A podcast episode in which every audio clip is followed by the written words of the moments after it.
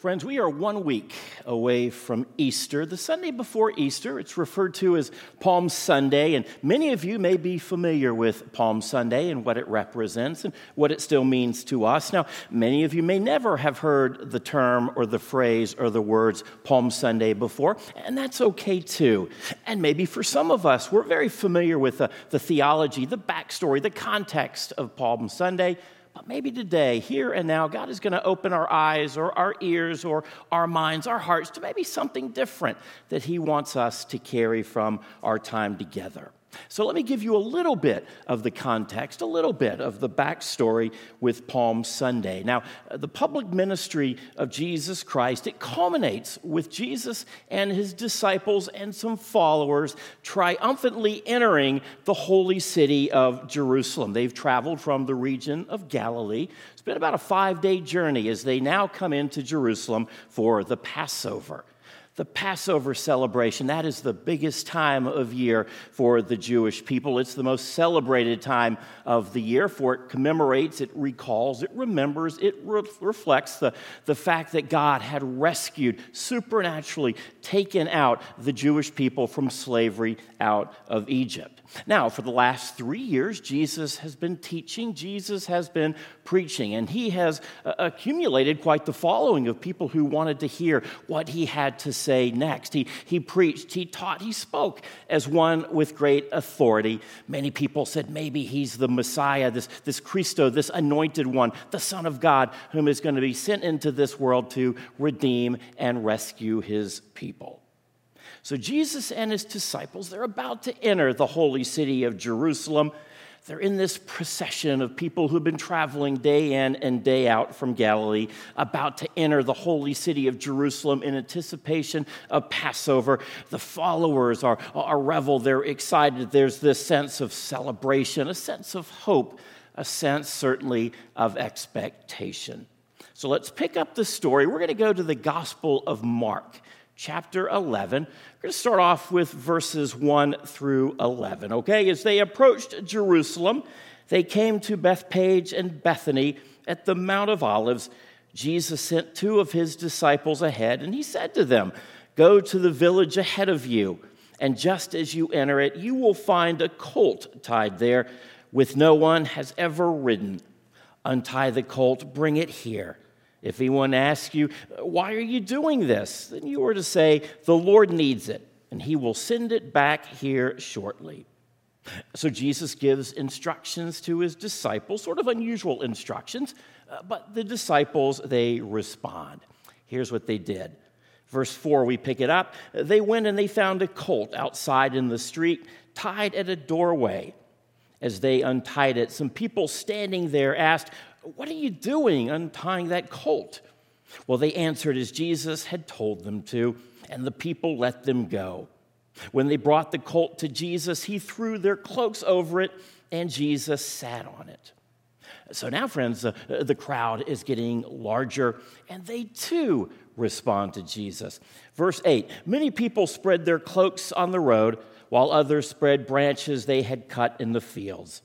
Those who went ahead and those who followed were shouting, Hosanna! Blessed he is he who comes in the name of the Lord. Blessed is the coming kingdom of our father David. Hosanna in the highest heaven. Like we said, Palm Sunday, it marks the beginning of Holy Week, and, and, all of this will culminate with the arrest and the crucifixion of Jesus. And then, of course, that leads to the resurrection of Jesus. That's what we celebrate on Easter Sunday. Now, the writers of the four Gospels, they spent a lot of time focusing on these pivotal days of the next week. For example, Mark, and Matthew, and Luke, they devote really a third of their content to this final week of Jesus' life. Uh, John, the Gospel of John, denotes about half of Holy Week as the content for his gospel. It then focuses on the next days after the resurrection of Jesus. So, so it's a big deal, obviously, to the writers of the four Gospels. And, and so here we find Jerusalem abuzz with excitement. The, the city of about 50,000 swelled to more than half a million Jewish people during the hubbub, during the excitement, the celebration, the remembrance of Passover. And so we have this procession of Jesus and his disciples, Jesus and his followers entering the holy city of Jerusalem.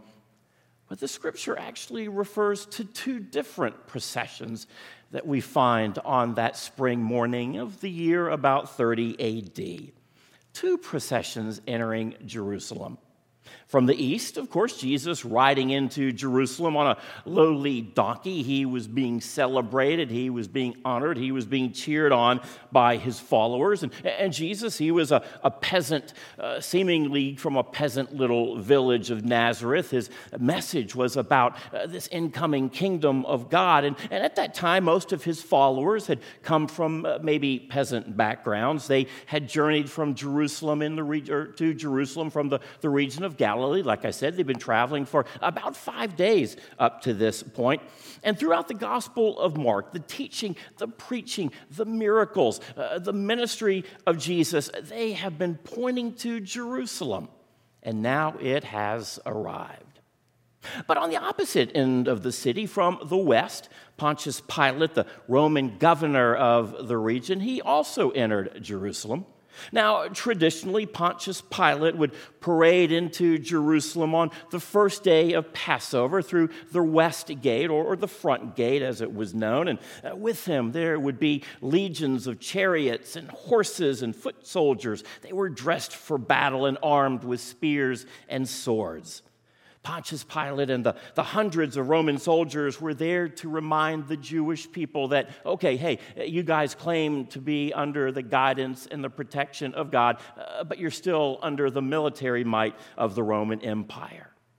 After all, the Roman Empire, they were the, the strongest in the world, and the majesty with which Pontius Pilate entered the holy city, the front gate of Jerusalem, was meant to bring about awe and fear, respect and obedience. Uh, meanwhile, on the other side of town, Jesus' procession proclaimed uh, not the military might of the Roman Empire, but uh, to contradict that, the, uh, the, the kingdom of the Most High God. Can you see the contrast? These two entrances, as, as different as they were, uh, point to the central conflict of the week it will eventually lead to the arrest and the crucifixion of Jesus. Pilate, he entered the city full, uh, uh, this big armada of Roman military might. They were uh, there to reinforce the Roman garrisons that were, uh, they were permanently stationed in Jerusalem. Uh, troops w- would be stationed high above the city, hovering over the Jewish temple and its surrounding courtyards. There were guards stationed throughout the crowds. They were on the lookout for, uh, for dissidents or agitators or zealots, and there were usually plenty of those. Pontius Pilate, he rode in with this military procession. Uh, Mark's readers, they would have been very familiar with such a procession because it really was uh, the standard way of doing things, the standard operating procedure of the Roman governors as they came into Jerusalem during one of the Jewish festivals, certainly and especially for Passover. The, uh, the Roman leaders, they were there not, not to honor and celebrate along with the Jewish people, rather, the Roman governors would come in with this huge procession because they wanted to show the Jewish people that they, the Romans, were in charge, to make their presence known just in case there was any sort of trouble. And, and there often was, especially during Passover, because think about it. At Passover, the Jewish people were celebrating the, the, the redemption, the, the rescuing uh, that God provided to the Jewish people, pulling them from an oppressor. The Romans would be very fearful of that. They, uh, they would be on top of everything in case something happened here and now. Now, uh, can you imagine such a procession? This proud display of Roman military might, the, the, cavalry on the horses, the armed foot soldiers, the leather armor, the, the helmet, the, the weapons, the banners, the, the golden eagles mounted upon these long poles, the, uh, the, the, sound of the marching Roman feet, the, the click clocking of, the, uh, of the, the horses being ridden by the, the fierce, mighty Roman soldiers. Other people were gazing at this uh, fancy procession. Some were doing so out of curiosity, some certainly out of reverence, and some honestly were very resentful. His arrival, his presence. It wasn't merely a sign of military strength and power, but in all seriousness, believe it or not, it was actually a sign of Roman theology. What do we mean by that? Well, you see, according to Roman lore, the emperor was not merely the ruler of uh, Rome, he was, in their eyes, the son of their Roman God. Well, we know Jesus as the son of the, the, the, one true God. The, the Romans believed that their emperor hailed from the Roman gods. Now, it began with really the greatest Roman leader of them all, Augustus. He ruled Rome from 31 BC to 14 BC. They said that his father was the Roman god Apollo. And so, monuments and statues and even inscriptions on Roman coins refer to Augustus as the Son of God. Some refer to him as Lord, as Savior. One even refers to him as the one who brought peace to earth. And so, after Augustus' death, he was ascending into heaven, says Roman mythology, to take his permanent place upon the Roman gods. Now, his successors continued to be speaking about these divine titles that God has given them all the way to Tiberius. He was the emperor from 14 AD to 37 AD during the time of Jesus' public ministry. And so uh, the Jewish people in Jerusalem on that day, the, uh, the presence of Pontius Pilate was uh, not just this military might, but it was also a threat to Jewish theology, saying, you know what, you Jewish people think that you know what you're doing, uh, but you don't. Us Romans, we do. We have the military might, and now we have the theology to back up our presence here and now. Uh, can you see the contrast? Now let's uh, go back to the procession of Jesus entering Jerusalem. Jesus had, had planned this in advance. We know that because Jesus gives his disciples instructions on what they're called to do. They are called to go into the next village ahead of this procession. They're going to find up a, a colt, a, a, little male donkey, and uh, they're going to find him tied up. They're going to untie him. They're going to take him to Jesus. Jesus sits upon uh, this donkey, this colt, and he processions into the holy Jewish city of Jerusalem. Now, uh, Pontius Pilate, he enters on a, a mighty white stallion, uh, but Jesus enters on a lowly donkey. Can you see the contrast? Jesus was surrounded by enthusiastic followers and sympathizers. They, they took off their clothes, their, their clothes and their, their uh, cloaks and they laid them on the ground. Many took palm branches, which were, were kind of native to that place at that day and time, and, and they would use the palm branches to, to shout these things to Jesus, acknowledging that, that he was the one that God had spoken of, that prophets had prophesied for hundreds of years. Hosanna, blessed is he who comes in the name of the Lord. Blessing Blessed is the coming of the kingdom of our ancestor David. Hosanna in the highest. Now, uh, for those Jewish people on hand for this entrance, this procession into Jerusalem, man, it would be crystal clear what Jesus was doing. Why? Because they would know the words, they would understand the familiar terms of Zechariah. He was a Jewish prophet who wrote about 700 years before Jesus. And according to Zechariah the prophet, a king uh, would be marching in, he would be processing in, entering in the Jewish city of Jerusalem, not riding on a white stallion, but riding on a young donkey, on a colt, humbly entering the holy city of Jerusalem. Many in that crowd on that spring day in the year about AD 30, they would see the theological significance taking place right before their eyes. They were cheering Hosanna, that literally means save us now. Save us now. They, they threw down their garments. Uh, Jesus was walking over those. It was a sign of respect, along with the palm branches and the shouting and the chanting. It really was their version of a ticker tape parade. Jesus, in, in, his procession into the, the holy city of Jerusalem, it deliberately countered what was happening on the other end of the city. You see, Pontius Pilate and his procession, it embodied the, the power, the glory, even the greed, the violence of an empire that ruled the world.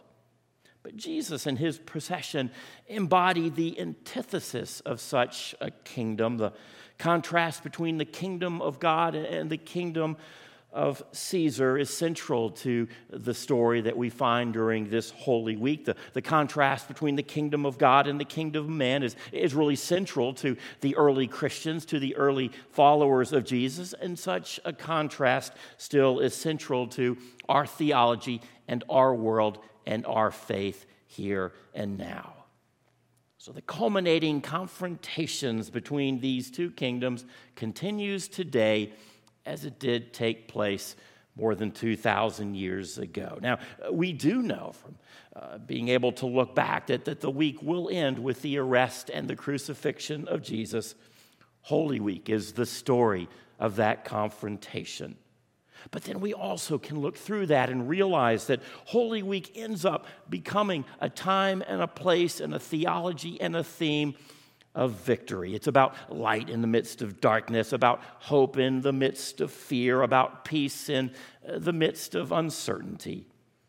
So, two processions one about the rule of man, the other about the reign of God.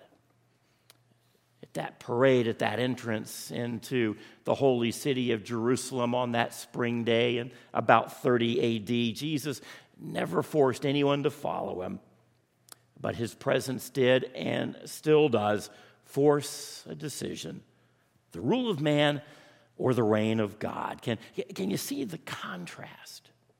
Today, we may not be under the, uh, the Roman rule, the Roman Empire and their oppression, but, but there are things that do seek to control us, maybe the, uh, the pressures of this world, or uh, maybe it's our own inward desire to keep up with the Joneses, maybe to maintain some sort of status level.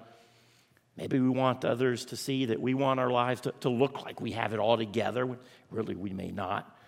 Maybe we have feelings of emptiness or problems at work, problems at home, problems with our kids, problem with our parents, problem in our marriages. Maybe there's anxiety or, or nervousness over an uncertain future, or, or maybe at times people can be gripped with, with fear or dread or worry or doubt. Because here's the truth on our own, we really can't combat that. We can't get through that. We can't make it past that. But, but Jesus does. And Jesus will. And Jesus invites us to place our faith, our trust, and our lives within Him. You see, that, friends, is how the contrast is played out today the rule of man or the reign of God. Pontius Pilate certainly thought that his display of military might would bring about fear and intimidation. Uh, but Jesus and his show of humility would bring about hope and it would bring about peace. And he still does. And that's why, friends, next Sunday, billions of people around this world will gather together to celebrate the resurrection of Jesus Christ. We celebrate Jesus coming back to life. Jesus died. Jesus was raised again. Jesus ascends into heaven uh, so that you and I, friends, in a spiritual sense, don't have to die. And so, despite Jesus' celebrated entry into Jerusalem, Mere days later, the crowds would shout, Crucify him, as Jesus would be arrested and later killed. So we look back on that spring day over 2,000 years ago. Jesus and his entrance into Jerusalem, my goodness, they attracted a crowd. People would pick up palm branches because they were prevalent, they were there, easy to come by, and the folks used them to celebrate and honor and show their allegiance to Jesus. Uh, you may not have palm branches growing out in your uh, backyard, but, but there are things that Jesus has given you, ways in which God has provided an opportunity for you to celebrate that triumphant entry of Jesus, not in the entrance of Jerusalem, but now maybe into the entrance of your life, into the entrance of your issues or your problems or your fears or your dreads. What are some of the ways in which we can use what we have here and now to honor Jesus? Our own Shauna Fratwell has some exciting examples of things that we can do. Check this out.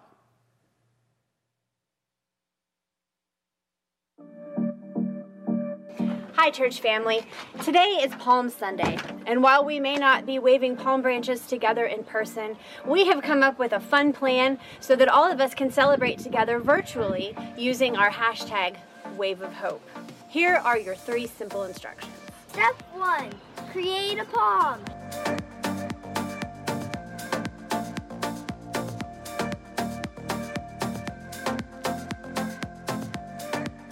There's no right or wrong way to do this. You can be as creative as you want to be. Step 2. Take a picture.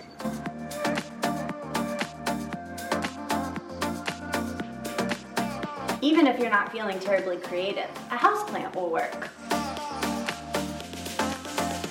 Step three, post your picture.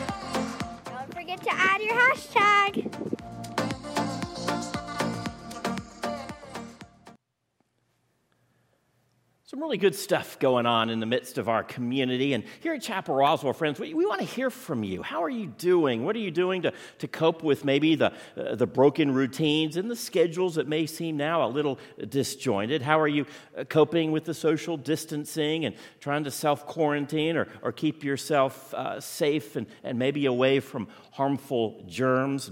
Uh, how have you encountered and experienced God through the, the time out that all of us are experiencing from maybe the the normal hustle and bustle of daily lives? And, and are there prayer concerns, ways in which we can support and walk alongside you with maybe some things you're experiencing? What are your prayer concerns and what are your needs? We have a whole platform of social media, ways in which we can communicate with one another. We may not be together in the same room, but we are together in spirit and know that we want to be walking alongside you to, to, to go with you to the good places, to the bad places, to the things that uh, maybe we're all walking through in our culture in this day and age, right here and right now. Like I said, next Sunday is Easter Sunday in a, whole myriad of ways, a whole slew of ways uh, to celebrate the risen Christ. And I pray that you will do that, allowing us to worship again together.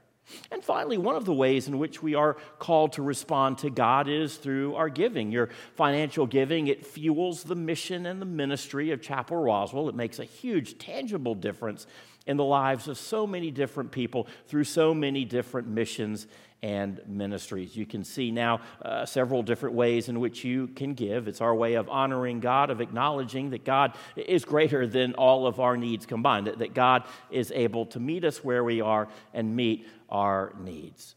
So, friends, I'm glad that, that we were able to worship here together on this Palm Sunday. And just as Jesus would triumphantly enter into the city of Jerusalem, Jesus has triumphantly entered into your life and into mine. And that certainly is worth celebrating. Friends, would you pray with me?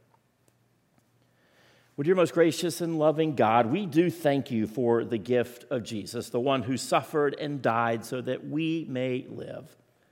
Lord, we thank you for your gift of forgiveness, your mercy, and your grace that no matter what we may have done or no matter where we have gone, we are never too far lost for your grace. Lord God, we are going through days of uncertainty. We've never really gone through times like this, but the scripture tells us, God, that, that you have. May we rely on your strength and wisdom instead of our own. Father God, may we live lives full of purpose and boldness and truth. We love you, Lord, and we thank you for first loving us. We pray these things in Jesus' name. Amen. For joining us online today. We want to extend an extra special welcome to those of you who may have joined us online for the very first time. We want to remind you to stay connected with us on chapelroswell.com for all of our latest updates and events. And also join us on social media this week as we continue to make this a place of community and faith, virtually. We'll see you guys back here next week, the same time for live stream.